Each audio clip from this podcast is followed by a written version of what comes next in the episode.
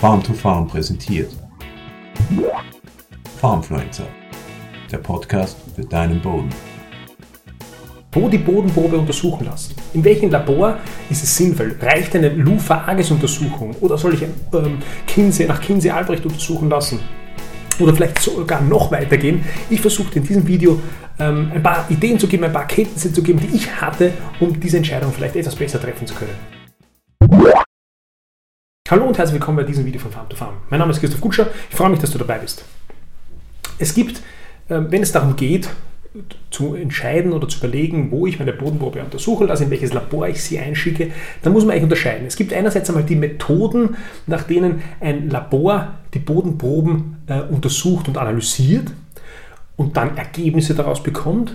Und, äh, und es gibt andererseits dann den zweiten Teil, diese Ergebnisse, diese Analyseergebnisse zu interpretieren und daraus Empfehlungen abzuleiten. Das ist ganz wichtig zu unterscheiden. Ähm, und egal, ob du jetzt deine Bodenproben ins äh, AGES-Labor schickst oder in deutsche Lufa-Labore, ob du die, äh, das in ein Labor schickst, das sich ans System Albrecht-Kinse anlehnt oder ins technische Büro Unterfrauner äh, mit der fraktionierten Bodenanalyse, in allen Laboren im deutschsprachigen Raum, die vernünftig sind, wenden zur Analyse, zur Bodenuntersuchung, zur chemischen Analyse genormte Methoden an. Das heißt, die Methoden, die sie anwenden, sind genormt und sie, sie verwenden prinzipiell ähm, da das gleiche Werkzeug, wenn man so will. Natürlich gibt es in jedem Labor Unterschiede, kleine Unterschiede, auch wenn ähm, sozusagen die Methode genormt ist, so sind, so sind macht es jeder ein Stück weit anders, einfach aus der Routine heraus. Und deswegen ist es auch so sinnvoll, wenn man einmal bei einem Labor ist, dass man bestmöglich ähm, dabei bleibt, um einen sinnvollen Vergleich zu bekommen. Aber sie verwenden genormte ähm, Methoden. Das heißt, entscheidend ist nicht, eigentlich nicht welches Labor, sondern entscheidend ist, welche Parameter und wie viele Parameter werden in dem Labor analysiert und welche Interpretationen, Empfehlungen und vor allem von wem äh, und in welcher Form werden die dann ausgegeben. Wie schon im ersten Teil dieser, äh, äh dieses Videos, äh, wo es darum geht, äh, um, um, den allgemeinen Teil, welche Fehler man bei den Bodenproben, bei der Bodenuntersuchung machen kann, äh, wie schon da gezeigt, ist es ja so, dass jede Bodenuntersuchung, jede Analyse im Labor ja nur ein Modell ist. Wir versuchen oder wir versuchen dabei die Realität im Boden, die Nährstoffsituation im Boden zu simulieren oder eigentlich zu simulieren, wie die Nährstoffe äh, von den Pflanzen aufgenommen äh, und verwertet werden können.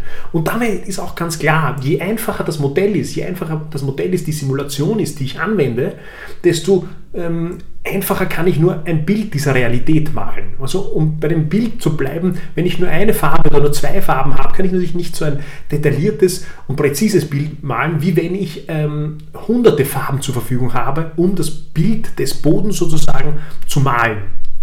Klar ist aber auch natürlich, je komplexer, je mehr äh, Parameter ich untersuche, je mehr Parameter, je mehr Ergebnisse ich habe, also je mehr Farben ich sozusagen zur Verfügung habe, desto schwieriger wird es auch, das zu interpretieren und sinnvoll zusammenzufügen, dieses Putzel. Aber einfache Untersuchungen, wie zum Beispiel äh, ähm, die CAL-Methode, die Calciumacetat-Lactat-Methode, äh, ist nach, bei der, nach der Phosphokalium äh, bei AGES oder nach, in den Lufa-Laboren untersucht wird. Das ist eine sehr, sehr einfache Methode, die ist aus 1969 ursprünglich äh, und die bringt dann absolute Gehalt, absolute Werte und die werden dann ähm, aufgrund des, zum Teil wird dann noch die Bodenschwere berücksichtigt und dann werden, bekommt man als Landwirt Gehaltsstufen, wie der Boden äh, einzustufen ist. A, B, C, D, E, du kennst das und entsprechend aufgrund der Richtlinien der sachgerechten Düngung dann Empfehlungen. Das ist einfach äh, und es ist keine Frage, das hat die letzten 50 Jahre eine hervorragende Arbeit geleistet. Aber ähm, es ist ein einfaches Bild und manchmal vielleicht auch ein, zu einfach für die Realität. Und manchmal braucht es halt einfach mehr Parameter, um das besser verstehen zu können. Und ich möchte jetzt äh, drei Beispiele nennen, warum, äh, wo die Grenzen dieser einfachen Methode ist. Zuerst einmal dieses sozusagen alte Modell ähm, oder diese, diese, diese Arges-Lufer-Untersuchung, diese CAL-Methode zur Untersuchung von Phosphokali, die basiert ähm, zu gewissermaßen am, am, am Prinzip, am, am Liebigs Gesetz. Du erinnerst dich aus der Schule, Liebigs Gesetz sagt, ähm, wenn ein Nährstoff im Minimum ist im Boden, dann kann die Pflanze, auch wenn andere Nährstoffe im Optimum sind, nicht ausreichend wachsen. Das heißt, wir müssen versuchen, ähm, äh, jede, jede, äh, jeden Nährstoff aus dem Minimum zu heben. Was aber dabei nicht berücksichtigt wird, ist, dass es ähm, auch dass ein Problem gibt, wenn ein Nährstoff äh, im extremen Überschuss ist. Äh, und was auch nicht berücksichtigt ist, dass Nährstoffe zueinander im Verhältnis stehen. Es gibt Nährstoffe, die, die widersprechen sich und es gibt Nährstoffe, die sozusagen, die arbeiten zusammen. Ähm, ganz einfach an einem Beispiel erklärt. Die Pflanze ernährt sich ja eigentlich durch Nährstoffe aus der Bodenlösung. Das heißt, die Wurzeln sind in, im, im, im Boden und in diesem, rund um die Wurzeln ist bestenfalls äh, eine, eine Bodenlösung und in dieser Bodenlösung sind die Nährstoffe gelöst und nur die kann sie nutzen. Und wenn in dieser Bodenlösung ähm, Nährstoffe, äh, sagen wir zwei Nährstoffe, um ein Beispiel zu bleiben, das einfach zu machen sind, und ein Nährstoff ist extrem im Überschuss und der andere ist zwar sozusagen absolut ausreichend, aber der, der zuvor genannte ist im extremen Überschuss und die, die Pflanze macht äh, sozusagen ihre Wurzelöffnungen auf, nimmt ähm, eine bestimmte Menge an Bodenlösung auf, dann wird sie vermutlich oder nicht vermutlich mit Sicherheit zu wenig des Nährstoffs haben, der eigentlich ausreichend, absolut ausreichend vorhanden ist, aber in der Lösung im Verhältnis ähm, untergeordnet ist, weil eben wir einen sehr, sehr dominanten anderen Nährstoff haben. Ich hoffe, ich habe das irgendwie klar vermitteln können. Das Problem ist, es reicht nicht der absolute Wert, sondern es, es ist wichtig, die Nährstoffe in ein Verhältnis zu setzen. Und das bleibt halt bei der einfachen CL-Methode vollkommen außen vor. Dass es Nährstoffe gibt, die, äh, dass es Nährstoffverhältnisse auch gibt und nicht nur absolute Werte. Die zweite, das zweite Bereich, wo die CRL, die klassische CRL-Methode versagt, ist, dass sie keinen Unterschied macht, ähm, wie die Nährstoffe für die Pflanze sozusagen bereitgestellt werden. Sie, äh, bei einer CRL-Methode wird sozusagen die Erde genommen, wird mit einer, äh, mit einer Chemikalie versetzt und dann ähm, bekommt man einen Wert an Nährstoffen Milligramm pro Kilogramm. Was aber, äh, klar, die, Pflanzen, äh, die Pflanze ernährt sich prinzipiell aus der Bodenlösung, aber es gibt ja auch Nährstoffe, die zwar nicht unmittelbar wasserlöslich sind, aber die sich die Pflanze sozusagen holen kann. Die Nährstoffe, die haben ja meistens oder fast immer eine Ladung, eine elektrische Ladung und haften deshalb an Tonteilchen, an Humusteilchen, die wiederum eine andere Ladung haben. Elektrostatisch wie ein Magnet haften die an.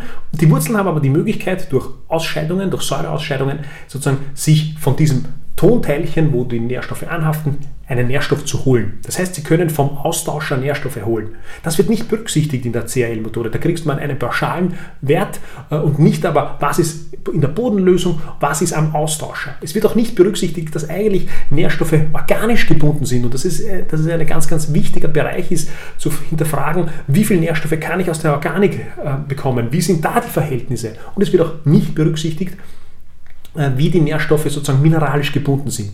Die sind zwar nicht schnell verfügbar, aber über einen Zeitraum von 10, 15 Jahren können da schon gewisse Mengen, geringen Ausmaß, aber können Mengen aus der, äh, äh, durch Verwitterung in die Bodenlösung kommen und letztlich dann Pflanzen äh, verfügbar werden.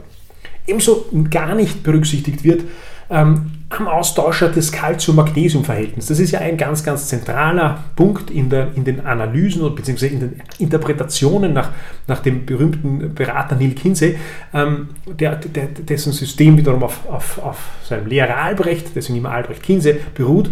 Ähm, da geht es darum, dass, wie gesagt, am Tonteilchen und auf den Humusteilchen haften Kationen bestimmte Nährstoffe, die eine positive Ladung haben, haften dann auf diesen Teilchen.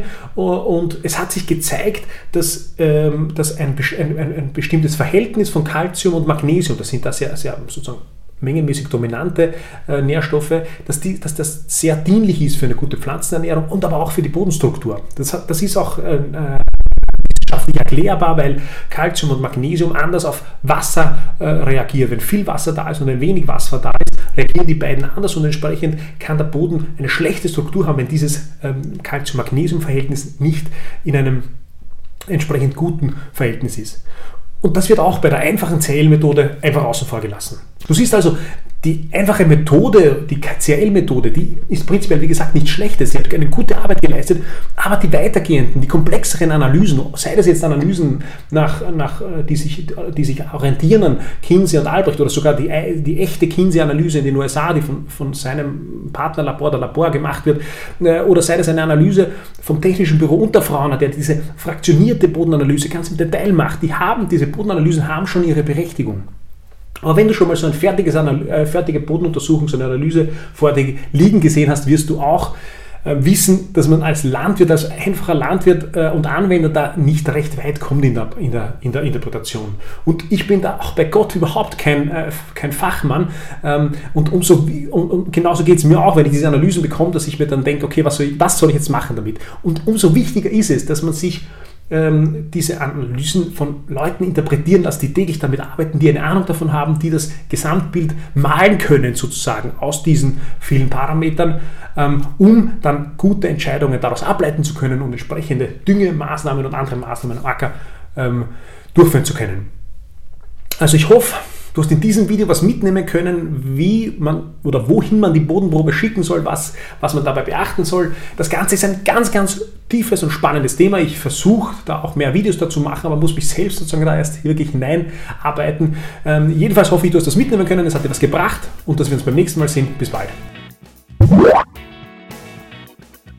Farmfluencer, der Podcast für deinen Boden.